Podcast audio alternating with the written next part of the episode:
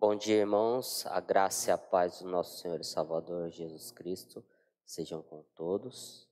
Nós estamos dando início à nossa 24 aula da nossa escola bíblica dominical a respeito da introdução bíblica do livro que nós estamos utilizando como base dessa escola bíblica, que é o livro do Paulo On e Deus falou na língua dos homens. Eu queria convidar os irmãos para que ficassem de pé, a gente vai orar para iniciar essa nossa escola bíblica.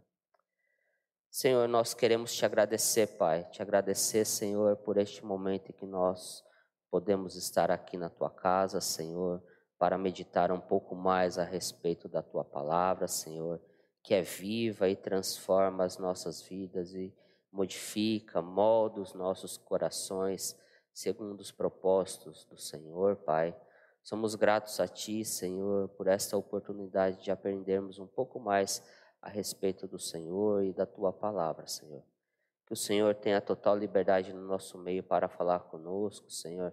Que o Teu Espírito Santo possa, Senhor, aplicar, Senhor, essa aula aos nossos corações, Pai, para que possamos cada dia mais, Senhor, demonstrar e viver, Senhor, um cristianismo verdadeiro que transforma as pessoas, Senhor, que impacta a vida, Senhor, daqueles que estão ao nosso redor. É isso que nós te pedimos nessa manhã, Pai, em nome de Cristo Jesus. Amém. Irmãos, nós estamos, é, na verdade, nós já iniciamos né, a, a parte do Novo Testamento. Nós começamos falando como a gente fez com o Antigo a respeito do contexto em que o Novo Testamento está inserido, como ele foi escrito, é, as religiões que cercavam o cristianismo naquela época. Então a gente desdobrou um pouquinho a respeito do contexto. Hoje a gente vai especificamente entrar de fato no Novo Testamento, nos Evangelhos. A gente vai falar um pouquinho de é, dois Evangelhos hoje, então que o Senhor possa nos ensinar. Eu não sei se os irmãos já perceberam, mas existe uma grande variedade de programas na televisão que são dedicados a falar a respeito da vida dos, é, das grandes celebridades. Então, a gente tem uma variedade de programas de fofoca na televisão, porque afinal de contas, as pessoas elas são muito curiosas a respeito da vida das outras pessoas, principalmente daquelas personalidades que estão mais em evidência na mídia.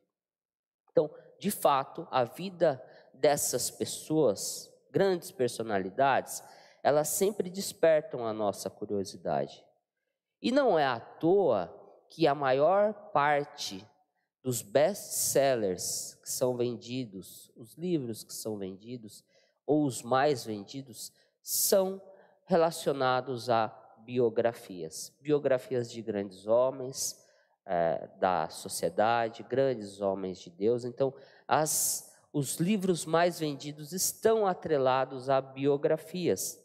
Elas podem ser autorizadas quando a pessoa mesmo ou a família autoriza que se fale a respeito da vida daquele biografado, ou pode ser não autorizada, ou seja, é, a pessoa acabou falecendo e alguém foi lá, pesquisou a vida dessa pessoa e acabou escrevendo um livro a respeito dela.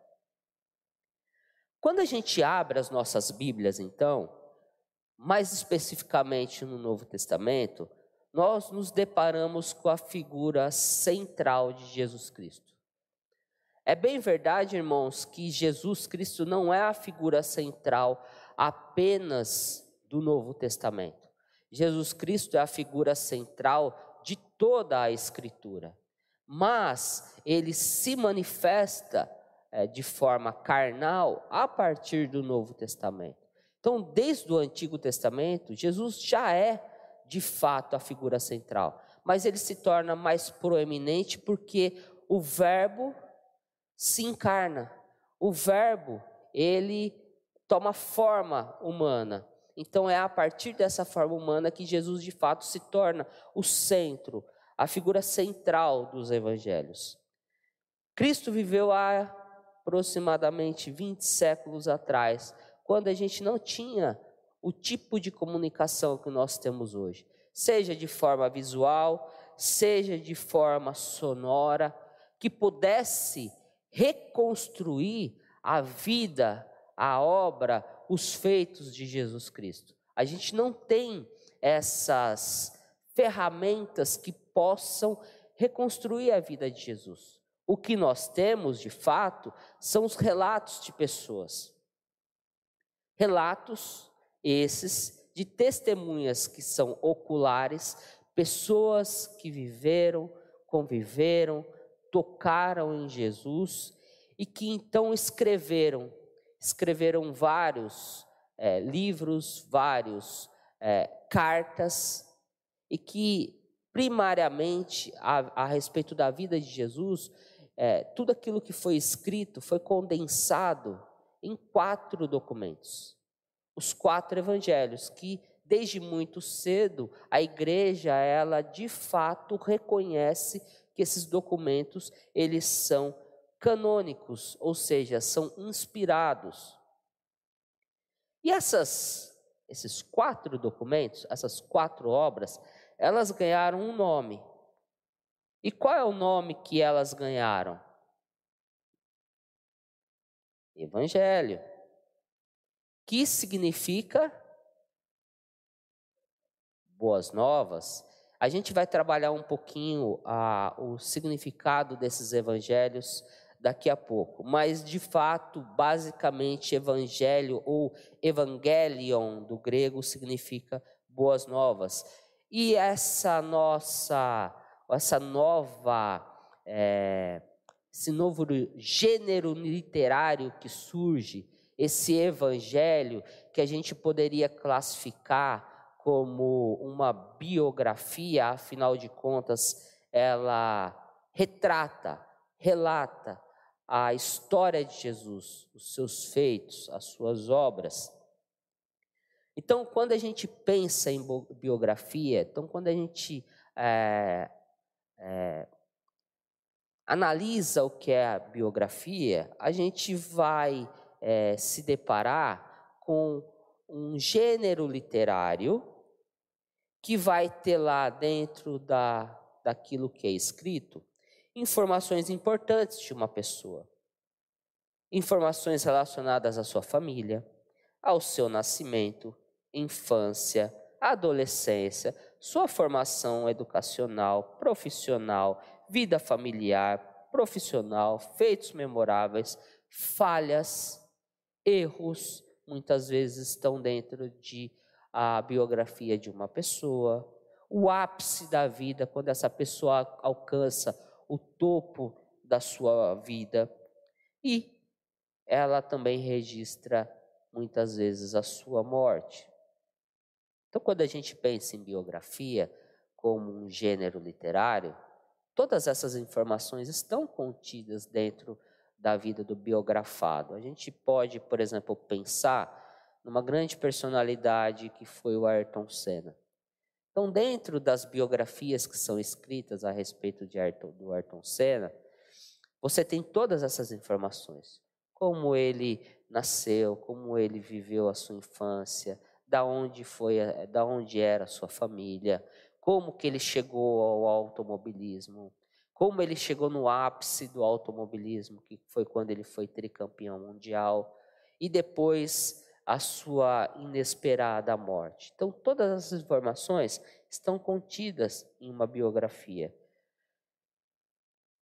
Então, a gente pode dizer que, quando comparamos biografia no sentido literário com os evangelhos, de fato, os evangelhos são, em certo sentido, uma biografia, porque eles se enquadram nessa categoria.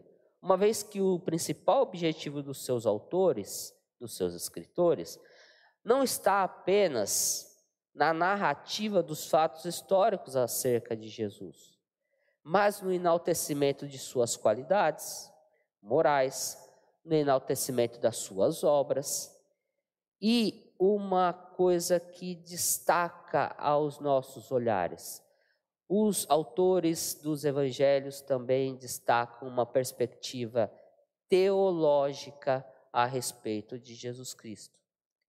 Então, eu coloquei aí no slide em amarelo que os, os evangelhos são, em certo sentido, é, uma biografia de Jesus Cristo. Eu coloquei aí é, grafado em certo sentido, porque nós, quando comparamos uma biografia com os evangelhos, apesar das semelhanças, existem diferenças que são gritantes. Então, ao colocarmos lado a lado os evangelhos e as biografias modernas, percebemos que existem muitas diferenças entre elas. E são muitas mesmo as diferenças. A primeira delas, os evangelhos não narram todas as partes da vida de Jesus Cristo. Quando a gente pega os quatro evangelhos, Mateus, hã? Hã? Lucas e João. O prólogo desses quatro evangelhos, que são o início dos quatro evangelhos, somente Mateus e tem um outro evangelho que narra a genealogia de Jesus. Qual é? Lucas. Somente Mateus e Lucas narra ou descreve a genealogia de Jesus. Cada um, cada um vai descrever ou vai é, relatar essa, essa genealogia de uma maneira é, diferente, com alguns aspectos diferentes. E quando a gente tratar a respeito desses evangelhos separadamente, a gente vai é, falar um pouquinho o porquê que cada um dá uma ênfase diferente na genealogia de Jesus. Aí a gente tem Marcos, que não trata a respeito da genealogia de Jesus. Marcos omite. E a gente tem João. João, ele faz uma genealogia de, de Jesus bem diferente de Mateus e Lucas. A genealogia de João é: no princípio era o Verbo, e o Verbo estava com Deus, e o Verbo era Deus. Então, a gente percebe que é, dentro dos evangelhos há então de fato uma diferença entre aquilo que é uma biografia de fato com aquilo que os evangelhos narram a respeito da vida de Jesus. Então, a primeira diferença é essa: nem todos os evangelhos narram a sua genealogia. Uma outra diferença: existe um lapso temporal da vida de Jesus, que vai dos 12 anos, quando ele é apresentado no templo, até o início do seu ministério. O que aconteceu com Jesus durante este período, esse lapso que os evangelhos não tratam? A gente não sabe. E porque nós não sabemos e porque o ser humano ele é curioso, recorre-se à imaginação. Quantos aqui já não assistiram aquele filme do Dan Brown, que fala a respeito da, de uma possível infância de Jesus, que Jesus é, se é, relaciona com Maria Madalena? Os irmãos lembram desse filme, O Código da Vinci? Então, é, por ter esse lapso de tempo que os evangelhos não descrevem a respeito de Jesus, então se cria-se é, fantasias a respeito do que aconteceu com Jesus. É, tem um, tem um, é uma, um livro apócrifo do Novo Testamento que vai falar que Jesus foi para a Índia, é, que lá ele ressuscitou um passarinho, ele amaldiçoou um, um colega de, de, de, escola, enfim. É, porque os evangelhos não contam, cria-se então novas, novos documentos para tentar elucidar essa, esse lapso temporal. Então a gente não tem narrado, descrito, esse período de Jesus. Se não tem, falta uma parte, então, daquilo que a gente consideraria como uma biografia de Jesus nos quatro evangelhos. Então, uma, uma, uma, uma semelhança com uma biografia moderna.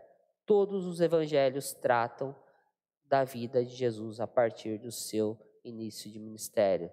Os três anos de ministério de Jesus estão descritos e narrados nos quatro evangelhos. Então, Todos se detêm apenas nos três últimos anos de vida de Jesus. Aliás, os eventos não estão ordenados em uma sequência cronológica e nem tampouco geográfica. Quando os autores do Novo Testamento eles escrevem seus evangelhos, eles não estão preocupados, não estão preocupados em descrever os eventos da vida de Jesus de uma forma cronológica. Porque cada um dos evangelistas tem um propósito e tem um, ah, uma audiência diferente quando eles escrevem os seus evangelhos. Então, por isso que eles não estão preocupados em é, descrever a vida de Jesus cronologicamente, como a gente esperaria, por exemplo, de uma biografia moderna. Esse é uma, essa é uma outra diferença a respeito da biografia. Então, ao colocarmos lado a lado os evangelhos, ah, esse aqui já passou, né? é o mesmo slide. É, classificar então os quatro evangelhos como biografia é algo que deve ser feito com cuidado, pois não estamos considerando as biografias a partir a biografia dos evangelhos a partir de biografias modernas. Nós consideramos que as biografias de Jesus a partir dos evangelhos não eram meras narrativas ou histórias, todas elas tinham uma função teológica de apresentar não somente a vida e os feitos de Jesus, mas interpretar teologicamente a importância de Cristo dentro da grande narrativa pactual hebraica. Ou seja, muitos evangelistas estão preocupados em descrever Jesus a partir das profecias que estão contidas lá no Antigo Testamento a respeito do Messias. Então a gente vai ver daqui a pouquinho que Mateus ele vai utilizar uma expressão muito conhecida nossa, que é para que se cumprisse aquilo que fora dito pelos profetas. Então a gente percebe que os evangelhos são escritos então com um propósito. Esse propósito muitas vezes é teológico e teológico no sentido de dar uma coesão, dar uma, uma linearidade as promessas do Antigo Testamento a respeito do Messias que viria, então ele veio e ele então é o Messias prometido de Deus. Nesse sentido, é que Craig Bloomberg classifica os evangelhos não apenas como biografias greco-romanas, mas como biografias teológicas. Qual que é o problema da gente classificar os evangelhos apenas como biografias. O problema é que quando ah, surge o iluminismo, os grandes racionalistas, eles vão pegar os evangelhos e vão fazer o seguinte: vão separar aquilo que é informação histórica a respeito da pessoa de Jesus Cristo aquilo que poderia ser enquadrado como uma biografia, a história de uma pessoa que viveu no primeiro século, daquilo que eles vão chamar de mito, ou daquilo que eles vão chamar de fantasia, que são os milagres e as obras que Jesus Cristo fez. Então eles vão pegar os evangelhos, isso aqui é uma biografia, então a gente precisa separar aquilo que é informação histórica de Jesus de uma pessoa, de um galileu que viveu no primeiro século, daquilo que os seus discípulos inventaram, fantasiaram a respeito de Jesus Cristo. Então, isso aqui é história, isso aqui é fantasia. Então, quando a gente pega os evangelhos apenas como biografias, é, é possível que corra-se esse risco é, de, de, como aconteceu com esses é, pseudo-teólogos, eram teólogos, irmãos, eram teólogos é, de uma escola alemã, escola de Tübingen, que então eles é, vão estudar os evangelhos apenas como biografias, descartando, desqualificando é, milagres, desqualificando a ressurreição de Jesus Cristo. Mas tem um problema também em observar os quatro evangelhos apenas do ponto de vista teológico. teológico. Porque se a gente destaca apenas o propósito teológico desses livros, desses evangelhos, em que o evangelho então é o poder de Deus para a nossa salvação, a gente tende a omitir a figura de Jesus como uma pessoa histórica que viveu nessa terra e, e, e viveu uma vida comum, como nós vivemos aqui. Ele comeu, ele sentiu dor, ele sentiu tristeza. Então a gente pega apenas os, os, a, a, a, a parte teológica de Jesus e esquecemos a parte humana de Jesus. Então a gente corre esse risco de, ao enfatizar um ponto, descartar outro. Ao enfatizar um ponto, diminuir o outro ponto. Por isso que a gente tem que ter, ao ler os evangelhos, essa junção de que eles são biografias de Jesus, de uma pessoa histórica que viveu no primeiro século, mas que também tem esse aspecto teológico de que Jesus é Deus e que ele veio para nos salvar. Por quê? Porque o Cristo narrado, ele não é uma pessoa comum, ele está vivo. Logo, os evangelhos, eles não terminam como as obras biográficas, onde seus personagens são lembrados, apenas como memórias como exemplos a serem seguidos depois da sua morte. O Cristo ressurreto, ele continua vivo, presente em nossas vidas, na vida dos seus discípulos. Além do mais, os evangelhos, eles terminam com reticências. Cristo é o mesmo que um dia virá, retornará para finalizar a sua obra que ele iniciou. Então, se dentro de um aspecto literário de biografia, é, quando a pessoa morre, existe um ponto final, os evangelhos eles não podem ser nesse sentido classificados como biografias, porque não tem um ponto final, tem reticências, porque Cristo virá resgatar a sua noiva. Portanto, o personagem das biografias evangélicas não é apenas um modelo moral, mas é descrito como o próprio Deus, um ser divino, vivo e presente, aquele que permanece rei diante de seu povo. A gente falou um pouquinho então a respeito do Evangelho como biografia, a respeito do Evangelho como um gênero literário, que pode ser, em certo sentido, enquadrado como uma biografia. Mas a pergunta é: o que é o Evangelho? Como que a gente pode é, definir o que é Evangelho? O irmão Diocleciano já falou alguma coisa, que o evangelho é boas novas. Alguém tem alguma coisa a acrescentar? Alguém tem uma outra visão daquilo que é o evangelho?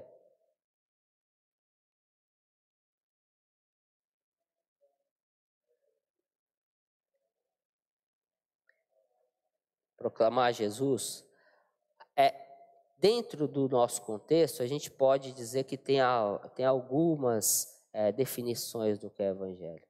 Quando a gente fala, por exemplo, a respeito do evangelho como sinônimo da palavra de Deus. Ah, o evangelho salva. Quando a gente fala o evangelho salva, a gente está falando do poder da palavra de Deus. Então a gente associa o evangelho com a palavra de Deus. Uma outra coisa que acontece é quando a gente pega e fala do evangelho, ou a gente é associado, o evangelho é associado ao evangélico. E aí é onde dá problema, né? Porque quando associa o evangelho com o evangélico, ah, aí há um problema aí, porque nem todo evangélico é testemunha fiel do evangelho. Então, a gente tem um problema sério aí. Mas a, a palavra evangelho, que Marcos inicia o seu prólogo, o princípio do evangelho de Jesus, do evangelium de Jesus. Essa palavra evangelho, ela não é uma palavra que está dentro apenas do contexto judaico-cristão. Ela é uma palavra que está relacionada desde muito cedo a literatura greco-romana. Desde o grande épico de Homero, passando pelo período clássico grego.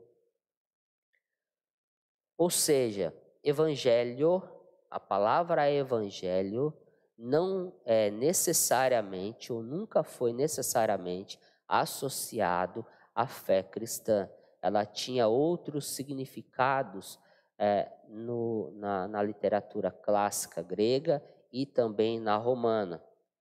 E para a gente elucidar como é que esse evangelho, essa palavra significava, é, lá naquele contexto, descobriu-se uma estela, uma pedra, lá na cidade de Priene, que hoje é localizado na Turquia.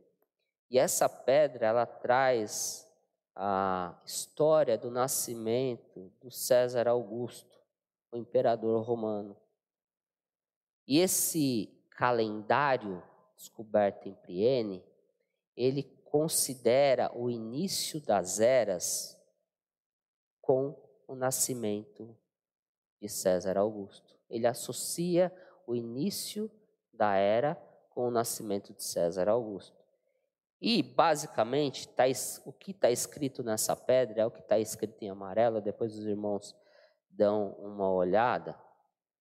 Os slides vão ficar disponibilizados. Mas, basicamente, o que essa pedra está dizendo é o seguinte: que César é Augusto agora, que surge, é um Deus que, além de ser divino, ele também é o Salvador do mundo. De maneira que a notícia do seu nascimento era a celebração do Evangelion, das boas novas sobre toda a humanidade. Então, o Evangelion associado ao Império Romano é a boa nova de salvação a toda a humanidade na figura do imperador César Augusto, que agora, além de ser divino, ele também é o Salvador de toda a humanidade. Isso é bem anterior ao nascimento de Jesus Cristo. E quando Jesus Cristo então nasce e os evangelhos associam essa boa notícia de César Augusto à boa notícia de salvação em Cristo Jesus, o Salvador de toda a humanidade, é uma mensagem extremamente subversiva do ponto de vista político. Ele está simplesmente trocando a divindade do imperador para a divindade de Cristo Jesus. Eu achei interessante essa tradução de Marcos, a tradução de Kingdom New Testament, que diz o seguinte: é aqui na figura de Jesus, no nascimento de Jesus, onde as boas notícias começam. As boas notícias de Jesus, o Messias, Filho de Deus. Ele subverte, então, a boa notícia de que César Augusto é o Salvador para que Jesus Cristo é o Salvador. Aí a gente pega, então, essa boa notícia esse evangelho, esses evangelhos que são escritos a partir da vida e obra de Jesus Cristo. E a gente, quando coloca esses evangelhos lado a lado e faz um comparativo com eles, a gente pode extrair esse quadro bem simples que está aí uh, no slide. A gente tem o Evangelho de Mateus, que é escrito por volta da década de 60. Ele escreve em Antioquia da Síria e é interessante porque é, a informação de que ele escreve em Antioquia da Síria não está presente no seu evangelho. Mas Mateus, a gente vai ver, era um coletor de impostos, e ele fala o nome de uma moeda local. Ele associa uma moeda local no seu evangelho que só existia na Antioquia da Síria. Então, por isso, é, se é, relaciona a, o local onde Mateus escreve ou compõe o seu evangelho. Mateus ele escreve para judeus na Síria. E ele apresenta Jesus como o Messias, Rei, o Filho de Deus. Aí temos o Evangelho de Marcos, que é escrito por volta do final do ano 50. Ele escreve de Roma, ele escreve para aqueles romanos que se converteram e para aqueles que ainda não se converteram. E ele apresenta Jesus como o servo de Deus, o servo sofredor e redentor. Percebam aí que Marcos é o primeiro dos evangelhos a ser escritos. As nossas Bíblias não trazem a, a, a ordem cronológica de quando os evangelhos foram escritos. A ordem disposta nas nossas Bíblias ela é diferente. É uma ordem mais teológica do que cronológica. Depois temos o Evangelho de Lucas. Aí há uma, uma dúvida se ele é escrito em Roma, se é escrito em Antioquia, ou Corinto, ou em Cesareia. Existe essa dúvida porque Lucas, ele fazia parte da caravana missionária do apóstolo Paulo. Então, dependendo da época que ele foi escrito, ele pode ter sido escrito de uma cidade é, ou de outra. Ele escreve a um oficial romano, e aqui há uma dualidade, há uma, há uma dupla, pode-se é, ter uma dupla interpretação para quem ele escreve. Porque ele fala que ele escreve para Teófilo. E Teófilo poderia ser um nome de um oficial romano que estava financiando a obra de Lucas, porque Lucas é um historiador é, na própria acepção da palavra, ele mesmo diz que ele procurou as informações, ele foi atrás, enfim. Lucas era um historiador e é, historiadores na época de Jesus tinham os seus benfeitores, aqueles que pagavam para que eles escrevessem obras. Flávio Joséfo, por exemplo, era um historiador também, um historiador judeu, e é, ele era bancado por, uma, por um benfeitor. Então, se a gente partir do pressuposto de que Lucas ele foi bancado por alguém para escrever as suas obras, é, ele escreve então para um oficial romano ou para alguém que tinha uma posse. Mas Teófilo também pode significar é, amigo de Deus. Theo, no grego, é Deus Filo é amigo, irmão. Então, Teófilo aí nessa junção de duas palavras gregas poderia se é, ter o significado de amigo de Deus. Então, nesse sentido, nós todos somos amigos de Deus. Então, ele poderia estar escrevendo essa obra é, de forma genérica. Então, por isso que há dúvida se ele escreve é, para uma pessoa específica ou para a igreja de forma geral. E ele vai descrever Jesus como o filho do homem. João, ele escreve seu evangelho por volta da década de 90. Ele escreve lá da cidade de Éfeso, onde ele era pastor daquela igreja. E ele escreve para cristãos e não cristãos ao redor de Éfeso. E a sua é, ênfase é destacar Jesus como filho de Deus. Então a gente tem o primeiro dos nossos evangelhos. A autoria de Mateus, ela é a, essa obra, o Evangelho de Mateus, ela é tecnicamente anônima. Por que tecnicamente anônima? Porque ele não diz eu, Mateus, escrevo essas palavras. Ele não é, coloca o seu nome propriamente dito na, na sua obra. Mas ela é confirmada pelo testemunho dos pais apostólicos, daqueles que conviveram muito próximo dos apóstolos.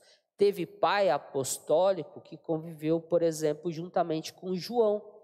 Então, é, o testemunho desses homens que viveram dentro desse período atesta que foi Mateus que escreveu o seu evangelho. Mas não somente isso. Existem evidências textuais internas que apontam é, ou que corroboram que Mateus é quem escreveu. Eu não vou tratar dessas evidências internas, textuais, porque elas estão ligadas ao grego e a como o grego está construído dentro do Evangelho. Mas para nós basta que creiamos que, de fato, não somente creiamos pela fé, porque a gente não é fideísta, mas a gente é, crê que foi é, Mateus que escreveu por conta de todas essas informações históricas que, de fato, é, ressaltam a, ou confirmam a sua autoria. Então, quem era Mateus? Mateus, também conhecido como Levi, foi um dos apóstolos originais do Senhor Jesus Cristo. Em Marcos e Lucas, ele é chamado de Levi, filho de Alfeu. Entretanto, não se pode concluir que se trata do mesmo homem, o mesmo Alfeu, pai de Tiago, o menor. Porque Assim como existem vários Joãos, Josés, existiam vários Alfeus na época de Mateus. Então a gente não pode dizer ou ligar Mateus sendo irmão de Tiago menor, o outro apóstolo de Jesus. O texto de Mateus 10:3 o designa como publicano, ou seja, um cobrador de impostos. Ao ser chamado por Jesus, abandonou tudo e passou a segui-lo. Dentre os evangelistas, ele é o que mais vezes fala em dinheiro. É o que mais vezes fala a respeito de finanças. Ele fala 12 vezes. Ele também distinguiu mais variadas, é, mais variadas é, é, moedas, porque existiam vários tipos de moeda dentro do contexto romano. Então, ele foi quem mais citou a respeito dessas diferentes moedas dentro do seu evangelho. E ele usou termos financeiros mais vezes do que os outros. E interessante que, como cobrador de impostos, ele tinha que ter uma habilidade de escrever de forma de taquigrafia, ou seja, ele precisava gravar tudo aquilo que o cara que estava devendo é, ia falando para ele. Nesse sentido, quando a gente pega o texto do Sermão do Monte, que está lá no Evangelho de Mateus, do capítulo 5 ao capítulo 7, a gente tem praticamente um, um, um sermão vívido e, e, e, assim, praticamente palavra por palavra que Jesus Cristo ele pregou naquele dia. Muito por conta dessa habilidade que todo cobrador de impostos deveria ter no Império Romano. Então, Mateus, dentro do seu propósito de escrita do seu evangelho, ele tem a intenção de provar aos judeus que Jesus Cristo é o Messias prometido. Mais do que qualquer outro evangelho, Mateus cita o Antigo Testamento para mostrar como Jesus cumpriu as palavras dos profetas judeus. Mateus escreve em detalhes a linhagem de Jesus desde Davi e usa muitas expressões familiares aos judeus. Como objetivo de Mateus é apresentar Jesus Cristo como Rei Messias, ele cita é, o Antigo Testamento mais vezes do que os outros, cerca de 60 passagens proféticas do Antigo Testamento é citado em Mateus como sendo cumpridas em Jesus Cristo. E em 14 vezes ele usa a, a fórmula que a gente citou aqui no começo. Ele usa para que se cumprisse o que fora dito pelo profeta. Ele relaciona o Antigo Testamento a Jesus Cristo como sendo o cumprimento das profecias dos profetas. Mateus, então, ele escreve uma genealogia, porque para o judeu é importante a genealogia, e ele liga essa genealogia de Jesus com Davi. Por que é importante Mateus ligar a genealogia de Jesus a Davi?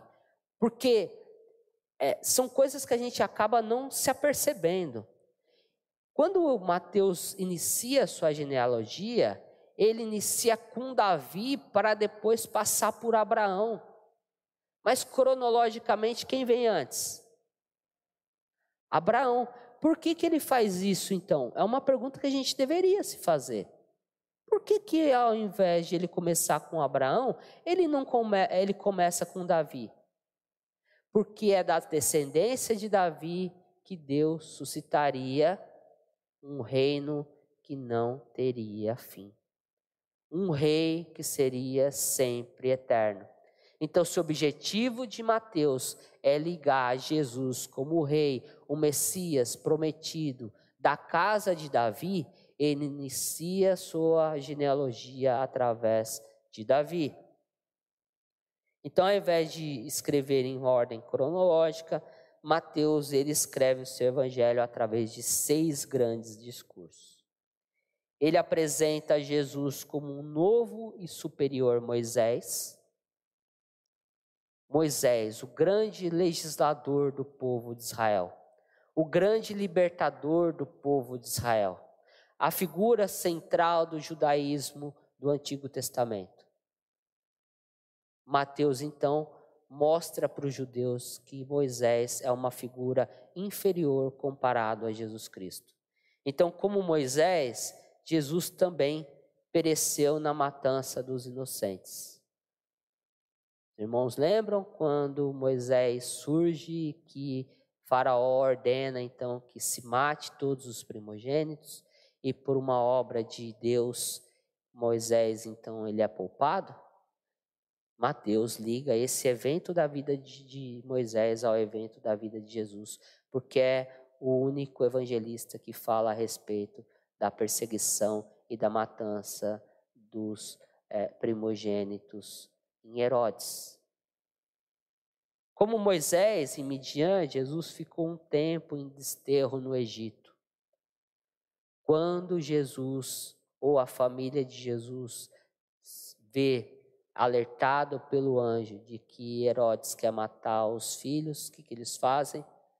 Vão para o Egito, assim como Moisés passou um tempo no Egito. E como Moisés apresentou o seu grande ensino no monte, Jesus também se assenta ao monte e apresenta o seu ensinamento contido lá no Sermão do Monte, nos versículos dos capítulos 5 a 7.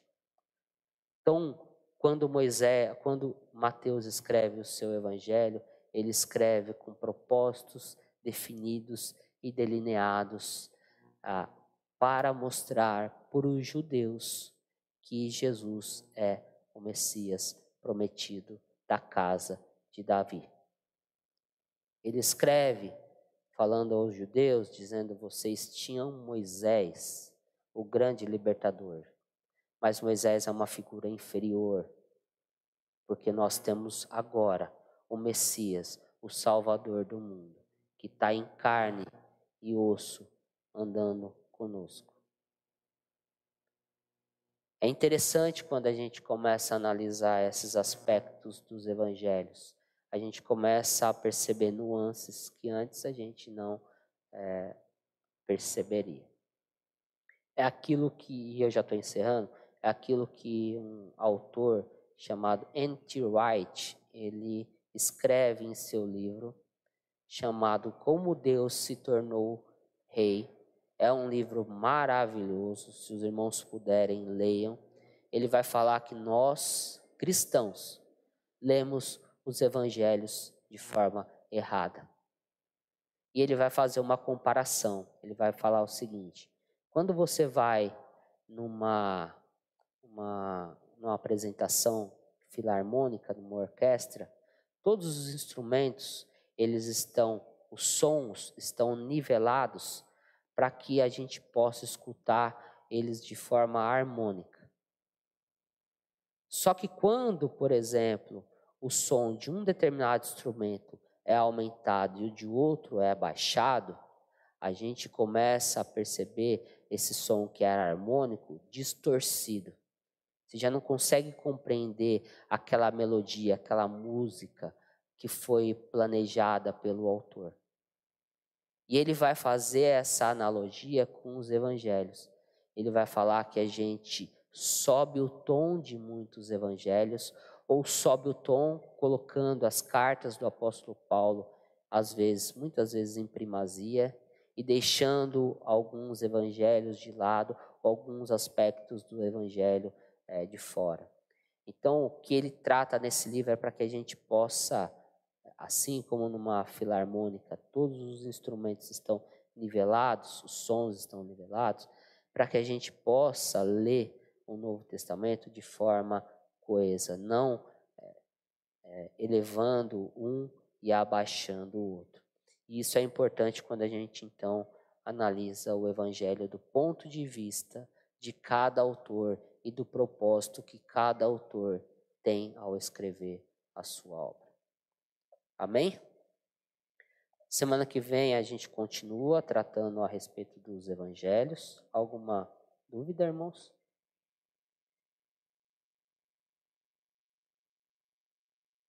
Nenhuma.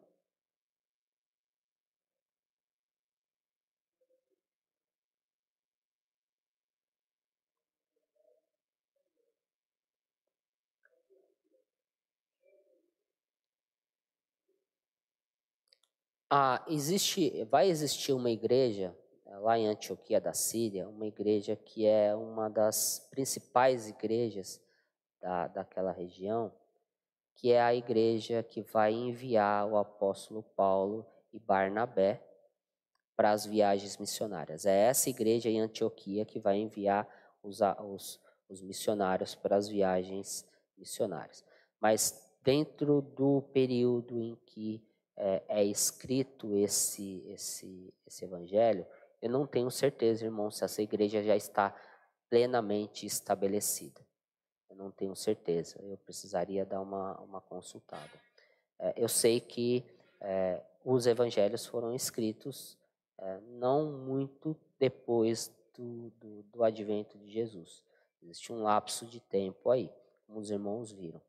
Mas eu creio pessoalmente, eu preciso só confirmar, mas eu creio que já existia uma igreja estabelecida lá, bem estabelecida, e é uma das, das principais igrejas, é a da Antioquia da Síria, porque é, porque Mateus escreveria seu seu evangelho para aquela comunidade se não fosse uma comunidade relevante? Qual seria o intuito de Mateus escrever se aquela comunidade não fosse uma comunidade relevante? Então, eu creio que já existia uma igreja formada lá. Mais alguma dúvida? Não? Então a gente vai encerrar a nossa escola bíblica. Vamos ficar de pé para a gente orar?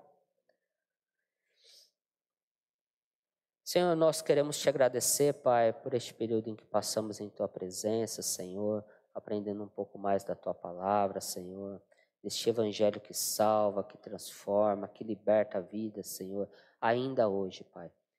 E nós somos gratos a Ti, Senhor, por participarmos deste período aqui, Senhor. Agora, ó Pai, prepara os nossos corações, Pai, para os louvores que serão entoados aqui neste lugar, Senhor. Que o Senhor receba esses louvores, Pai, que o Senhor possa também, Pai, falar aos nossos corações através da tua palavra, Senhor. Molda-nos, Senhor. Senhor, eh, segundo o seu propósito, Senhor, nas nossas vidas. É o que nós te pedimos em nome de Cristo Jesus. Amém.